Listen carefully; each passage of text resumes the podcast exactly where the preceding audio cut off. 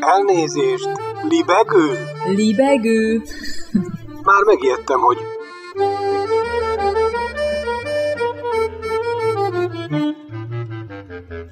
Üdvözlöm Önöket! Ez itt a Libegő újabb szellemröptető műsora. Balázs Attila vagyok, kívánok jó szórakozást!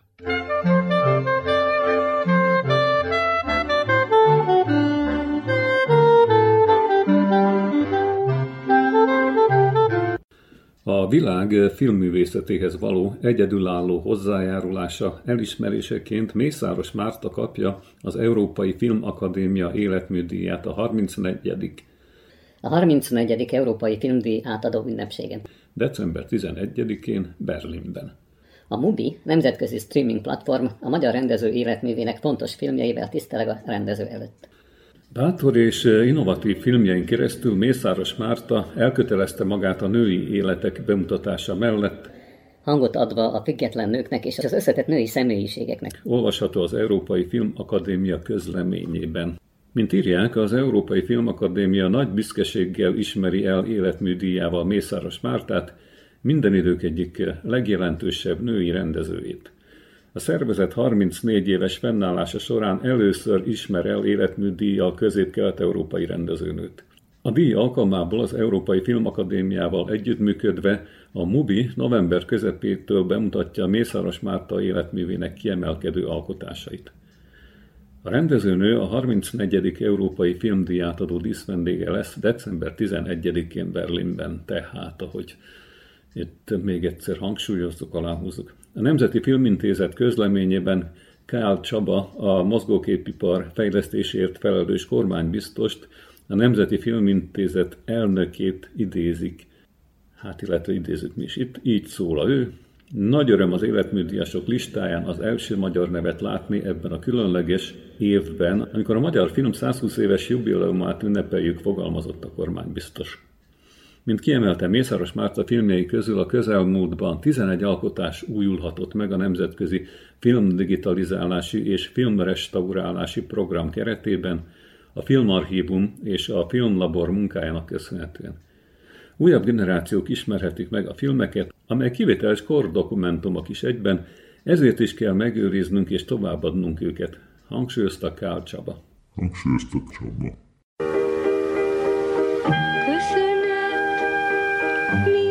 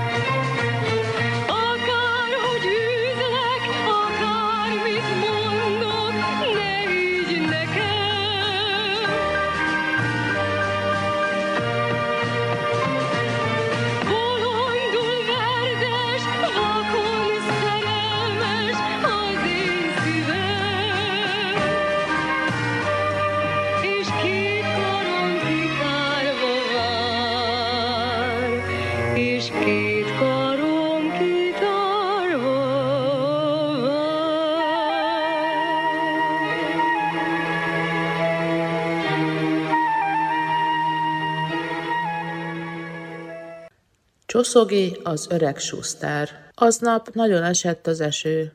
Mindenki igyekezett nem elázni az esernyők alatt, vagy az esőkabátokban. Félméteres tócsák között kacsáztak a hazafelé igyekező emberek. Országos és többnapos esőre lehetett számítani. Ősszel a nyugati part könyörtelenül esős és szeles. Időnként viharok, orkánok tépázzák a fákat és a háztetőket. Ebben a szomorú időben tartott hazafelé a délutáni tornáról történetünk hőse Kriszti.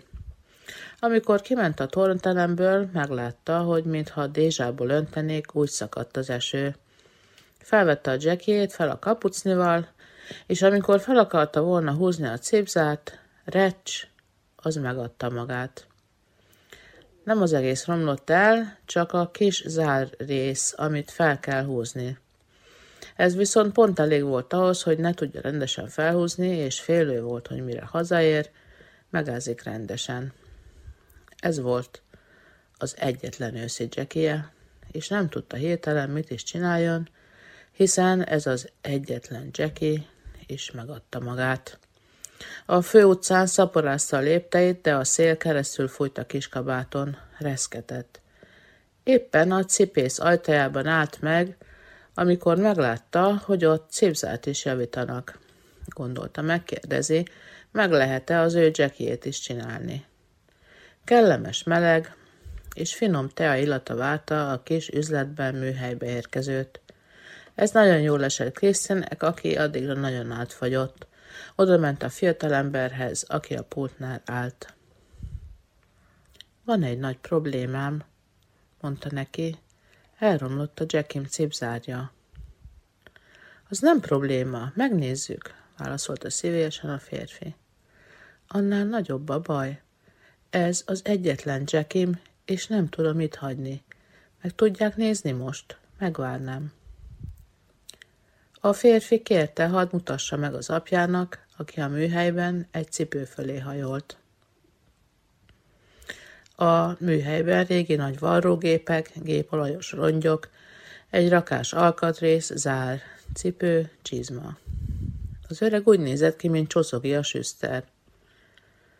Krisztinek eszébe jutott gyerekkor a története. Csoszogi az öreg suszter, ott ült háromlábú székecskén az ablak mellett, hogy jobban lásson, amikor öltögeti a keményhegyű szurkos vonalat. Szerencséje volt, mint a szegény kisgyereknek, a cipész elvállalta a cipzár megjavítását. Krisztinek nagy kő esett le a szívéről. Nem kell tovább áznia, fáznia a bóhüszleni viharban. Arra kérte a fiatalember, várjon 15-20 percet, és kész is lesz. A szomszédban éppen volt egy kávézó. Kriszti átment oda, hogy megígyon egy jó forró kávét. Aztán tényleg alig telt el 20 perc, és átkiabált a cipész fia, mehet a kabátért. Mennyi lesz? 180 korona, mondta a férfi. Adott 200 koronát, amikor a visszajárót kapta, megkérdezte, hova valósiak a cipészék. Libanoniak, válaszolt a cipész. Akkor sukrán köszönte meg Kriszti a visszajárót. A libanoniak elmosolyodtak, és sok szerencsét kívántak a nőnek. A libanoni csoszogi még a küszöbről is integetett, amint Kriszti a saroknál befordult, és eltűnt a lehulló sárga és vörös levelek között. És eltűnt a lehulló sárga és vörös levelek között. Szeles Juditot hallották itt a libegőben.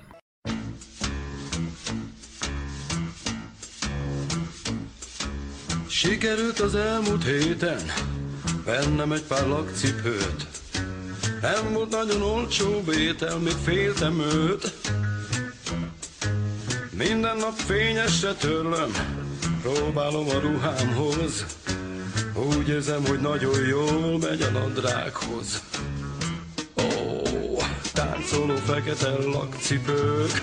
Ám, ám, táncoló fekete lakcipők. Ám, ám, megállni arra most nincs idő. Visznek ők, ha bennem nincs erő. A táncoló fekete lakcipők. Szobám van a magnó bömböl, hallsok még a rock and roll. Tükör előtt lakcipőben táncolok, nem is tudom abba hagyni, mozgatják a lábaimat. Várom már a szombat estét, hogy táncoljak. Ó, táncoló fekete lakcipők. Ahum, ahum, táncoló fekete lakcipők. Ahum, ahum, megállni arra most nincs idő. Visznek ők, ha bennem nincs erő. A táncoló fekete lakcipők.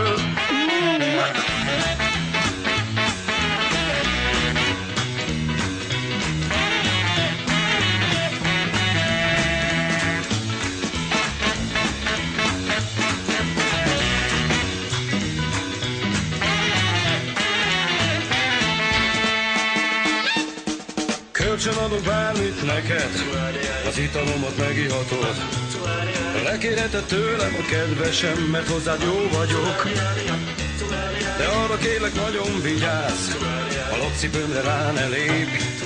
Nem törém el senkitől ezt a sértést. Ó, táncoló fekete lakcipők. Táncoló fekete lakcipők. Megállni arra most nincs idő, visznek ők, ha bennem nincs erő. A táncoló fekete lakcipő. Táncoló fekete lakcipő. Táncoló fekete lakcipő. Oh, Megállni arra most nincs idő, visznek ők, ha bennem nincs erő. A táncoló fekete lakcipők A táncoló fekete lak, lakcipők. Yeah!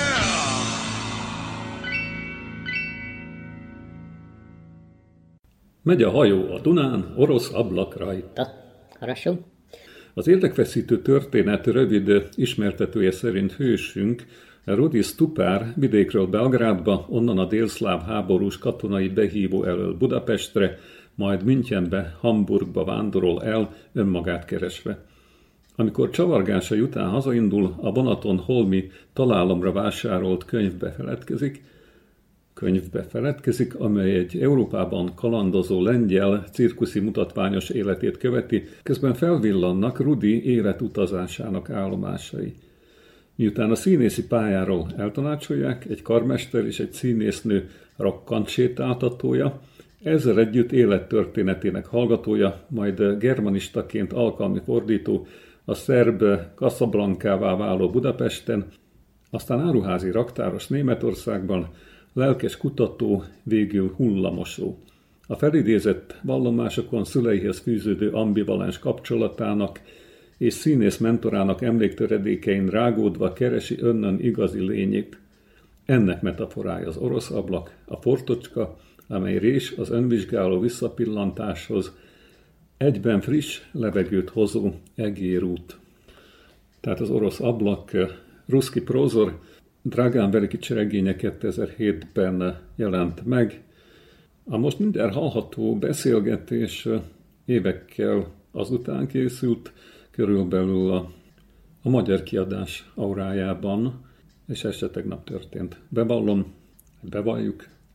Közreműködik Soltészki Tibor, a Kossuth Rádió dramaturgia és szerkesztője. Az alany természetesen a szerző Dragan. Mondhatná valaki, hogy ú, micsoda egy invenció, rákérdezni a címre. Ám ha ennyire okos az illető, mondja meg ő, mit jelent itt az orosz ablak. Engem ez az orosz ablak nem hagyott békén. Valószínűleg senkit semkinek tekintetét megragadta az önvastag könyve. To je zapravo fortočka, onaj prozor u prozoru, ugaoni prozor koji u Rusiji uopšte u hladnim Ennek az orosz ablaknak az eredeti neve Fortocska. Ablak az ablakban, melyet nem csak Oroszországban, de más hidegebb éghajlatú országokban is használnak. Működési alapelve szerint beengedi a friss levegőt, ugyanakkor nem hagyja elillanni a meleget. A dolog érdekessége, hogy én ezzel nem Oroszországban ismerkedtem meg, hanem Hamburgban hallottam róla. Tehát semmi orosz imádat külön, pratizás, mégis rögtön megtetszett. Kezdtem címnek is megszeretni. Nekem sokat jelentenek a címek. Kötődöm hozzájuk. Beindítanak, aztán jönnek a dolgok maguktól. Na ez a fortocska metaforájává lett valaminek. Nevezetesen annak, hogy szeretnénk friss levegőhöz jutni. Ám ne vigye ki a húzat azt, ami bennünk van, legbelső gönceinket, miközben kívülről frissülünk, újulunk. Sokunk vágya ez, nem? Változva megmaradni. Tehát metafora, metaforikus ablak valamire. Konkrétan egy ilyen regénybeli ventilációs ablak. Roman je veoma složen, rendkívül bonyolult emberi alkotás ez az ön ablaka az ablakban. Összetett, sok türelmet igénylő regény az orosz ablak, ha át akarunk látni rajta élesen, ha meg akarjuk érteni. Igazából egy dolog segít, a mesélés, bár az meg roppantul szerte ágazó. De tény, hogy a történetmondásnak nem mondott búcsút Dragán Velikics. Hát, ha valahol van türelme az olvasónak, akkor Magyarországon van nincs elkényeztetve. Sok kortárs magyar szerzőt olvastam angol, német és olasz fordításban, amitől az a véleményem alakult ki, hogy ez egy sok-sok odafigyelést igénylő minőségi literatúra. Nem udvarlásból mondom most, csak azért, mert éppen itt ülök a fenekemen, higgyék el. Biztos van Magyarországon abból a másmilyen irodalomból is bőven, de ez nem változtat a lényegen. A kortárs magyar olvasó edzett olvasó. És az ömének nyilván az a megterhelés, ha nincs megterhelés, ha nincs váltakozó, kihívó formagazdagság, különleges atmoszféra, akkor nem érzi jól magát. Ami ezeknek az elvárásoknak eleget tenni igyekvő regényem szerkezetét illeti, az tényleg bonyolult legjobb szándékom szerint.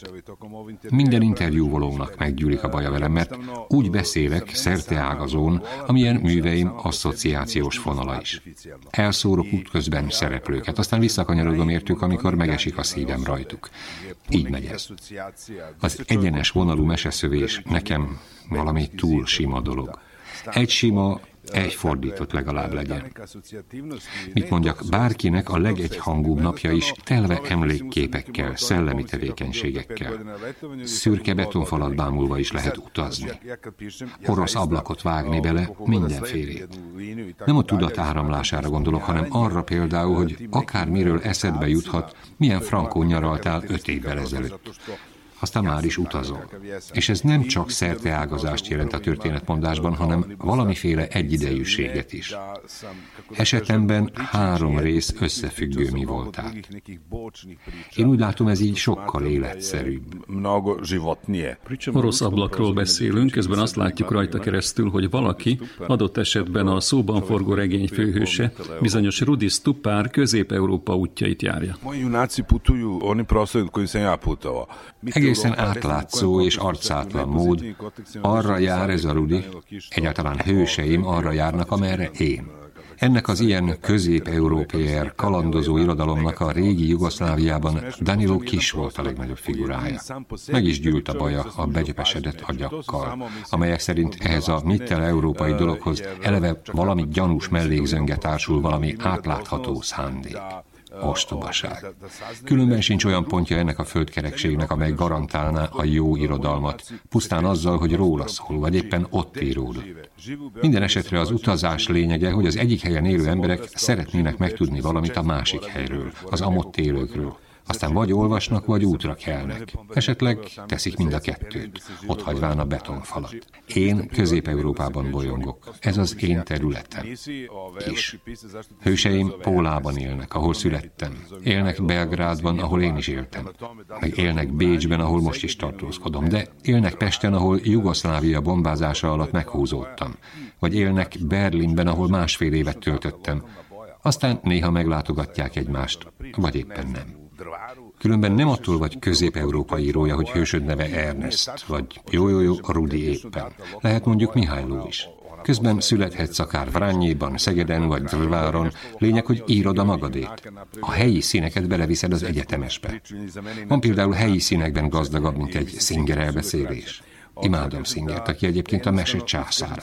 De végül is Közép-Európa nem nagy terület, hálás dolog mozogni benne. Világ viszonylatban kis terület hatalmas történelemmel. Nagy mese lehetőség. Én benne érzem magam otthon. És Belgrád is Közép-Európa. Igaz, csak részben. De moram da pitam kako... Meg kell szó szerint muszáj kérdeznem, mert egyébként szörnyű hiányérzetem lenne, hogy írói tapasztalata szerint a Balkán miként korrespondál Közép-Európával.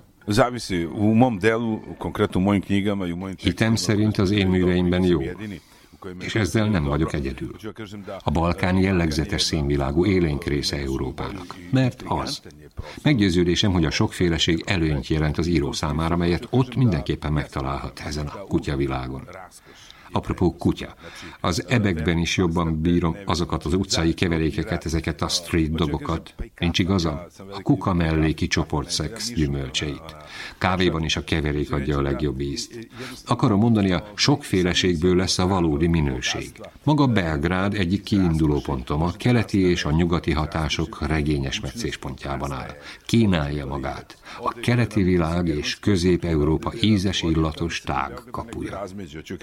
Sam grad je Beograd baš to je ono kapija i orijenta i mit Europe. Isto moram ako Itt is muszáj közbevágnom, én a Vajdaságban születtem. Erről egyben azt hiszem, hogy valójában amolyan észak-balkáni figura vagyok. Da, u svakom slučaju jeste, kako da kažem, ne Ó, persze, persze.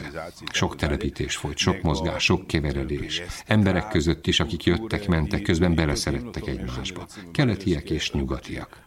A lelkekben is keresendő a Balkán amúgy, annak legjobb értelmében. Határai ott is elmosódnak, a szellemvilágába.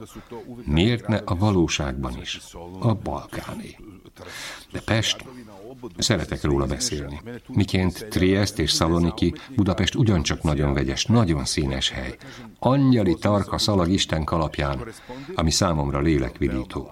Ugyanakkor a nagyobb városokon túl, vigyünk bele egy kis turisztikai reklámot, a vidék szintén rettentő kellemes és hasznos időtöltésre nyújt alkalmat. Könnyen megtalálom a közös fonalat véle. A vajdaság pedig olyan színpad a vidéké, így a vajdaságé is, amelyet könnyebben átlátsz, mint a nagyobbat. Könnyedén értek szót az ott élő, rajta mozgó, ott rajzó, szerepüket játszó emberekkel. I, i ne čak, nego i pre. Nem csak az orosz ablakkal, az ön egész munkásságával összefüggésben Proust és Handke mellett sokan emlegetik Joyce-ot. Akkor még Dublin is valahogy ide kerül? Pa, meni je konkretno, budući da sam odrastao u gradu gde Joyce proveo nekih 5-6 Mivel abban a városban, Pólában, Joyce eltengette életének 5-6 jellegzetes hónapját, nekem fontossá vált. Meg is örökítettem regényemben, az északi falban, amely magyarul is megjelent. Ebből kitetszik, hogy a maga módján Dublin is az egész világ, vagy Dublin az egész világ, még ha nem is Európa közepe. Lehet, kicsit hülyén fogalmaztam, de talán érthető, mit akartam mondani. Ugyanakkor az igazsághoz tartozik, hogy viszonylag későn olvastam Joyce-ot. Az Ulysses nem is ragadott meg rögtön, sok nekifutás kellett, hogy ráhangolódjam. Más dolog, hogy aztán miként vált nálam regény motivummal. Ellenben Kosztolányi rögtön lenyűgözött. Hatalmas író. Őt szerb nyelven ismertem meg, ugyanis kiadói szerkesztőként megfordult a kezemben a pacsírta. Nem csak, hogy megfordult, bele is ragadt. Beleragadtam én, mint Pestbe. Utazást emlegettem. Hát itt én nem úgy mentem végig, mint valamely öntelt impérium megbizotja, aki ezt-azt leemelt a svéd asztalról, aztán annyi. Most megint nem udvarolni akarok, hanem azért mondom, mert az orosz ablak szemszögéből is nagyon fontos, van valami egészen varázslatos Budapestben. Amikor még a háború előtt átutaztam rajta, látván a sárga villamosokat, például ahogy a vonat araszolt végig a Ferencvároson be a keletibe, megfordult a fejembe, mennyire jó lenne közelebbről megismerkedni vele. Aztán jött a háború, én ide menekültem. Nem Dublinban vagy Belgrádban, de itt lett életemben először privát szabó. A Szív utcában egy kis maszek bütkölte az írógépemet. Fülöp István, aki a regényben valódi nevén villan fel volt, a fogorvoson Budán a Villányúton. Nekem mindez öröm, és mindez regény.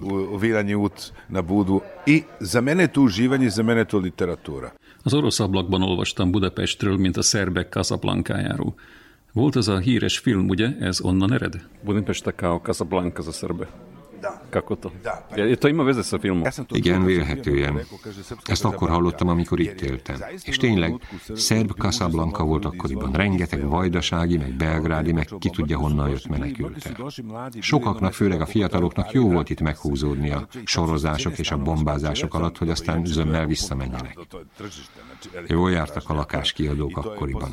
Nagy hatással voltunk az árak alakulására. Miközben innen lestük az otthoni történéseket, itt vitattuk meg azokat egymással. Szerb Casablanca. Még az is lehet én találtam ki, mert szándékomban állt regényt írni ezzel a címmel. Azonban később módosult. Most már nem lényeges. Ja to više ne znam i to nije ni bitno.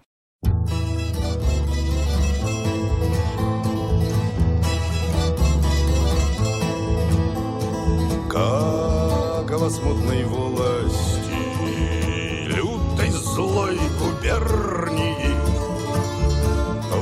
Выпадали молодцу Все шипы до тернии Orosz ablak. Kérdeztem én, válaszolt Dragán Velikics, énekel Vladimir Viszocki, Harasó, ja persze, közreműködött Solténszki Tibor.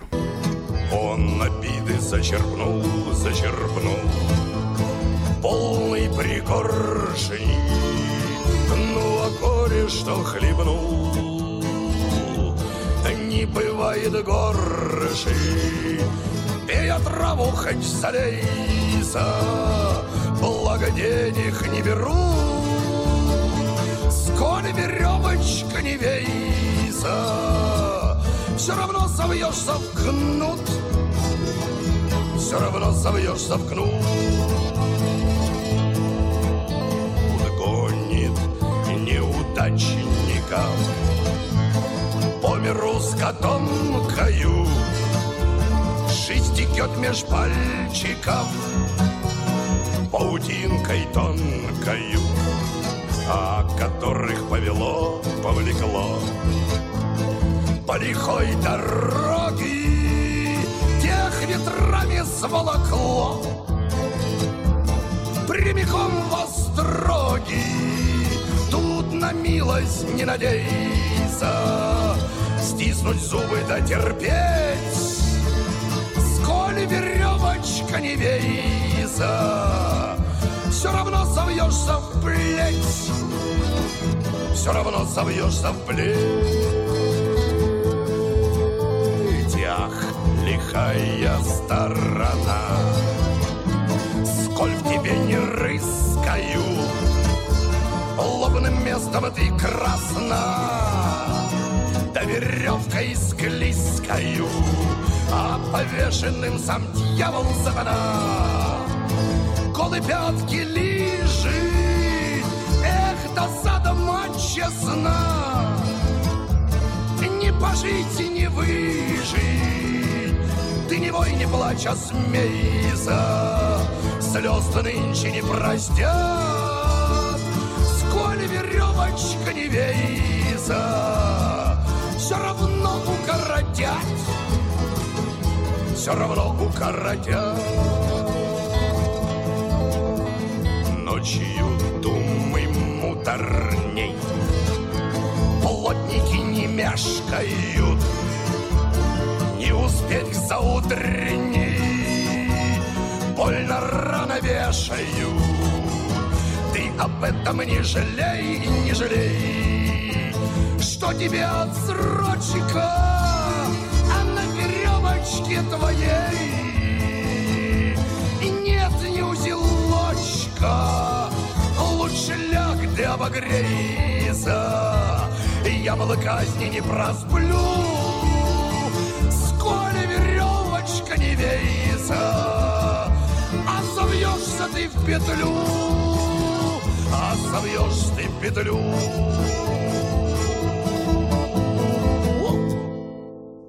A horror paradoxonáról értekezik Kovács András Bálint a filmvilág legutóbbi számában a Félelem bére címmel. A kérdések, hogy miért nézünk horrorfilmeket, miért szeretünk félni, a filmesztétika, a lélektan és a neurobiológia együtt keresi erre a választ. És akkor itt írja tovább a szerző, hogy először azt kell megértenünk, hogy a félelem valamilyen szinten, szinte mindenki számára élvezhető. Épp ezt mutatja a természetfilmes csatornák ragadozókról szóló műsorainak gyakorisága. A félelem motivációs állapot, amelyet olyan ingerek hoznak létre, állapítja meg, amelyek védekező vagy menekülő viselkedést provokálnak. Az esetek többségében a félelem kellemetlen érzés, és arra indít, hogy elkerüljük az inger forrását. A félelem, ahogy a többi érzelem is három szinten írható le. Neurofiziológiai, viselkedési és pszichológiai, élménykeltő szinten. Az érzelmek neurofiziológiai szintje arra vonatkozik, hogy mi történik a testünkben idegi aktivációk, hormonkiválasztás és más testi funkciók tekintetében, amikor egy érzelmet átélünk. A viselkedési szint arra vonatkozik, hogy ténylegesen mit teszünk ilyenkor. Kiabálunk, menekülünk, vagy éppenséggel lefagyunk, mint a számítógép. A pszichológiai szint arra vonatkozik, hogy az adott emóció hogyan jelenik meg a tudatunkban, milyen érzést kell bennünk, és milyen gondolatokat ébreszt.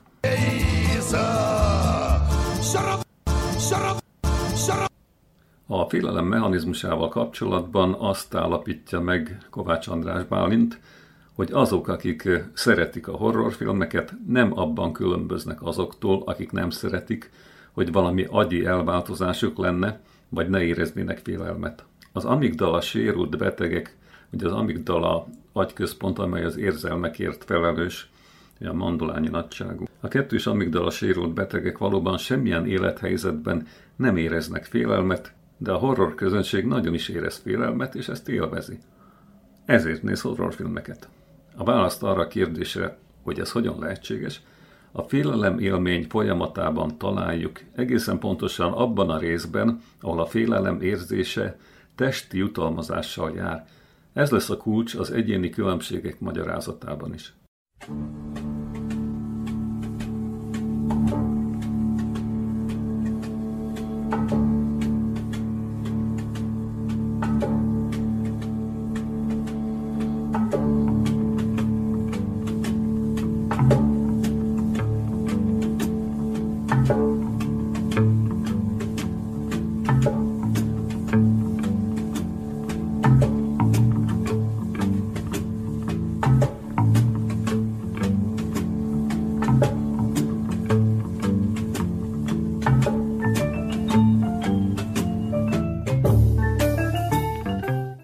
folytatódik tovább, hogy a félelem folyamata nagyjából egy, nagyjából egy tucatnyi kérgi és kéreg alatti területet érint, amelyből négynek van kitüntetett szerepe.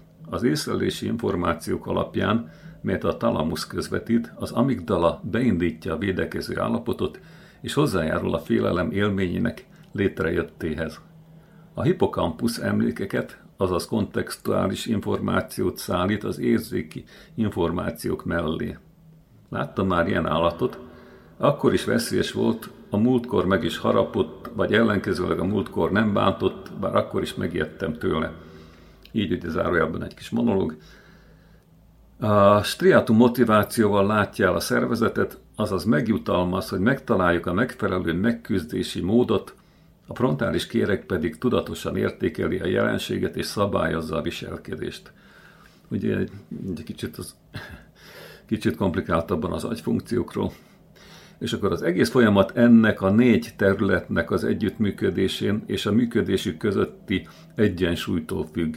Az észlelési információkat az amigdala, a hippocampus és a frontális kérek szinte egy időben kapja meg, de a veszélyesnek látszó ingerek esetén az amigdala reakciójának van előnye, lévén, hogy szerepe van az érzelmi emlékezet tárolásában és előhívásában is. A frontális kéreg és a hippocampus utólagos moderáló és ellenőrző szerepet játszik a félelem kifejezésének folyamatában.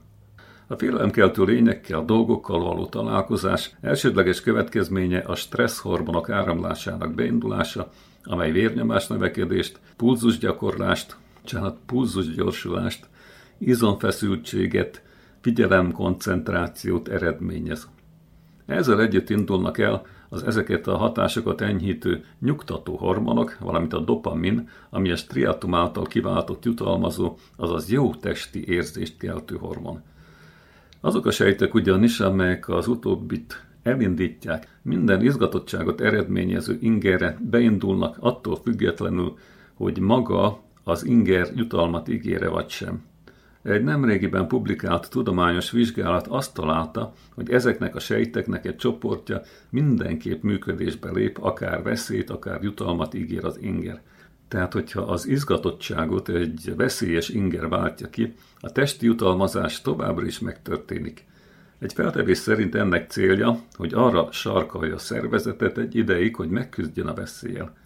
Ez a hatás azonban csak rövid időn keresztül fennálló és nem nagyon erős veszéllyel fenyegető inger esetén lép föl. A horror kedvelői sem szeretnének valódi élethelyzetben igazi láncfűrészes sorozatgyilkossal találkozni, hogy állapítatjuk meg zárójelben. Hosszú időn keresztül tartó és erős veszélyt jelző ingerek esetében ezek a sejtek is abba hagyják a test motiváló jutalmazását.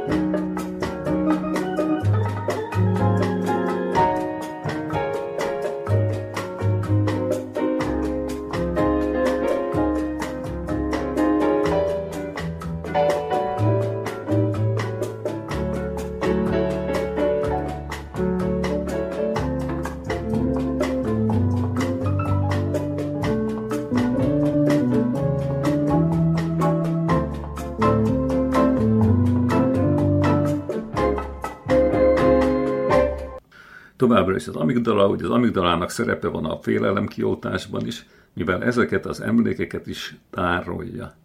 Egy kutatás azt állapította meg, hogy ugyanazok az idegsejtek játszanak szerepet a félelemkiótás emlékezetben, mint a jutalmazásban, és ezáltal gátolják a félelem által kiváltott elkerülő viselkedés. Ez azt jelenti, hogy a félelemtől való megszabadulás is testi jutalmazással jár, További érdekes adalék, hogy az inger érzelmi minőségének változása aktívan hozzájárul a testi félelmi stressztől való, a test félelmi stressztől való megszabadulásához. Továbbiakban megállapítódik, hogy egyetlen horrorfilm se példának okáért magas szinten stresszt keltő az elejétől végig. Ez természetes velejárója a drámai műveknek, amelyek változó perc, amelyek változó feszültségű részek hullámzásából állnak. A nagy feszültségű részeket stressz csúcsoknak, az alacsony feszültségű részeket regenerációs periódusnak tekinthetjük. Ezeknek a hullámoknak az amplitúdója filmről filmre változik, ahogy az alapfeszültségi szint is. Megfigyelhetjük, hogy a legtöbb horrorfilmben vannak pozitív érzelmeket kiváltó történetszálak is. Szerelem, bizalom, remény, vágy, a horrorfilmek stressz és regeneráció ciklusaiból állnak, amelyek analógnak tekinthetők a félelemkeltés és a félelemkiótás párossal, ami a félelem kondicionálásban történik.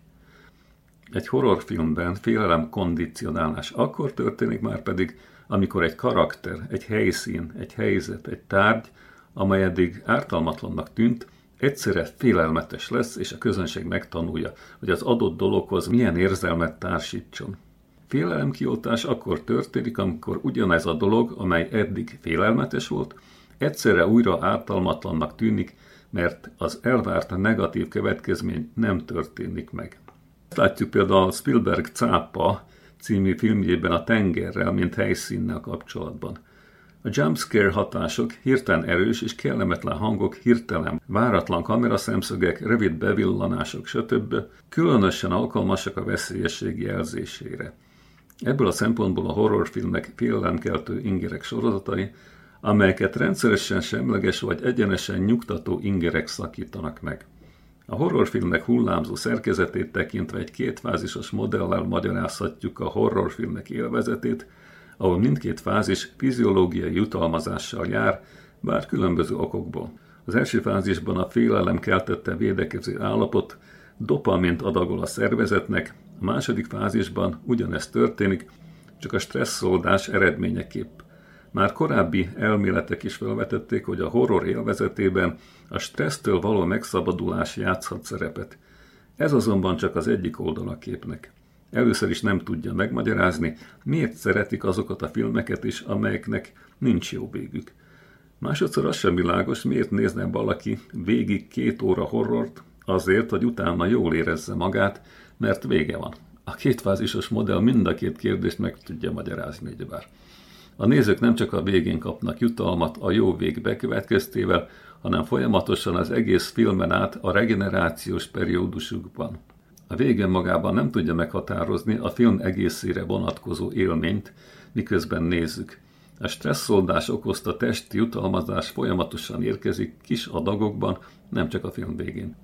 De mivel magas stressz felkeltése is dopamin adagokkal jár, gyakorlatilag hullámokban minden fázis valami fiziológiai jutalmazást eredményez, csak úgy, mint a hullámvas úton. A lefelé menő fázisban a rövid, enyhe stresszel való megküzdés, a felmenő fázisban a stressztől való megszabadulás okoz örömet.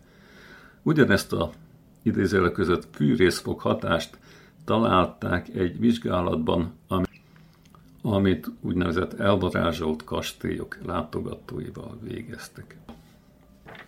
Ennyit a félelem mechanizmusáról.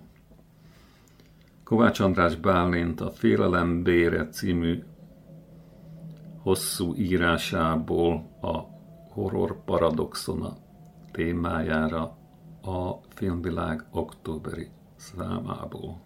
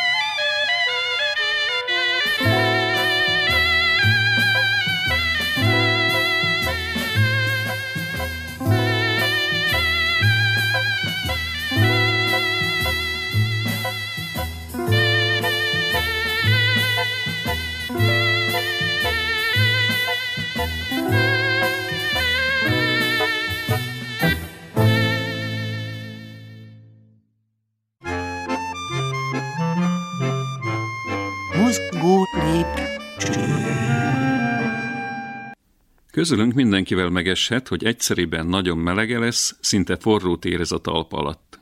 Ilyenkor ideges, frusztrált, és megpróbál lemenni a tengerre, akár Görögországba. Jó is az. És ha ez bár nincs sok esélye, mégis sikerül neki, annak ellenére, hogy író, akkor megeshet vele, ha már len van, hogy ilyenkor a könnyen puska végre kapható családi hancúrozást elunva, felkapaszkodik egy parti sziklára, mely mögött egy másik szikla magasodik csábítón. Így mindörökre eltűnik a szemünk elől. Nem, nem megy el. Ott áll fenn tipikus pózában, akárha épp most faragnák a szobrát. Úgy tekint vele, ahogy egykor Jupiter tekintetett le Neptunusra. Na már most ilyenkor megeshet, hogy a tengerben úszó delfinre lesz figyelmes, amelyről lassan kiderül, nem delfin az, hanem hajótörött, akinek tekintetét rémületes iszonyat tölti el a szárazföld láttán.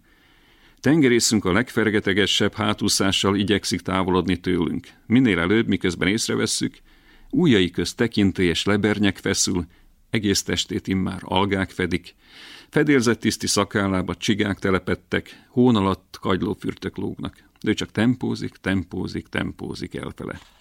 Hová pajtás? Minek ez a nagy igyekezet? Az író hangját elnyeli a tenger morajlása, a hullámok zúdulása, a sós víz zubogása, a fiatal sirályok rikácsolása és a konzervgyár rakodógépeinek zaja. Meg egy tampon. Valami elhajított vattaféle. Mit kell ilyenkor tennünk? Semmit. Mit kell ilyenkor tudnunk? Semmit? Nem, tudnunk kell, hogy a tengeri szörny félelme immár nem emberi, hanem állati méreteket öltött, és mint ilyen többé nem tartozik a hatáskörünkbe. Az íróról pedig rögtön megállapíthatjuk, valamikor ő is olvashatta a Maldoror énekeit. Maldoror, béke poraidra. Ezekkel a szánalmas alakokkal kapcsolatban felesleges munka bármiféle bővebb jelentést készíteni.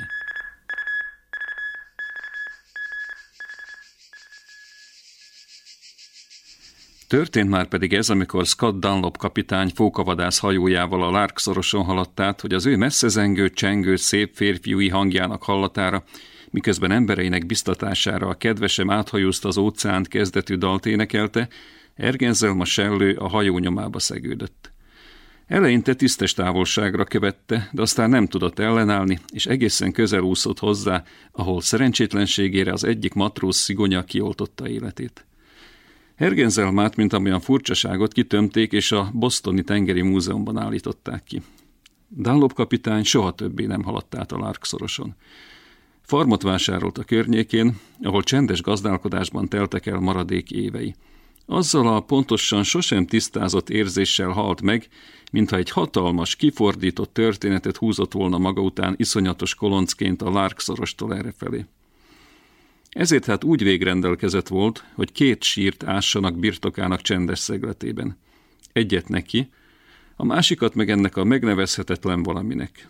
Tudomásunk szerint így is történt. Így lett két sírhantja Scott Dunlop kapitánynak, akinek azóta, az idők és emlékek végezetéig két gyertyát gyújtanak Bostonban, ahol úgy mondják. Egy ital a szigonyért, másik a zsinórért, a többit meg majd meglátjuk.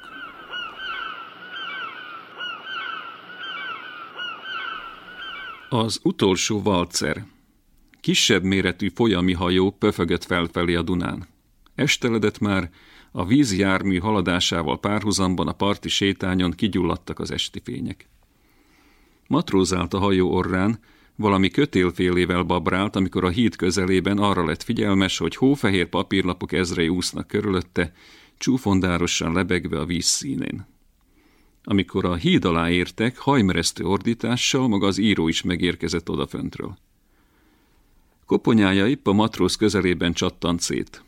Agya, akár a burokból kiguruló gesztenyebél, a döbbent férfiú fedélzetbe gyökerező lába előtt állapodott meg. A szemtanú vallomása szerint a kerekded írói velő, mintha jó maga is meglepődött volna, előbb pár fenyegető, írógép kattogásra emlékeztető hangot hallatott, aztán pillanat habozás után valcerozni kezdett.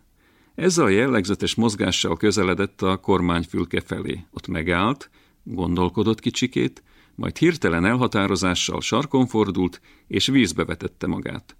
Ezzel a mozdulattal el is tűnt örökre. Többé nem látta senki.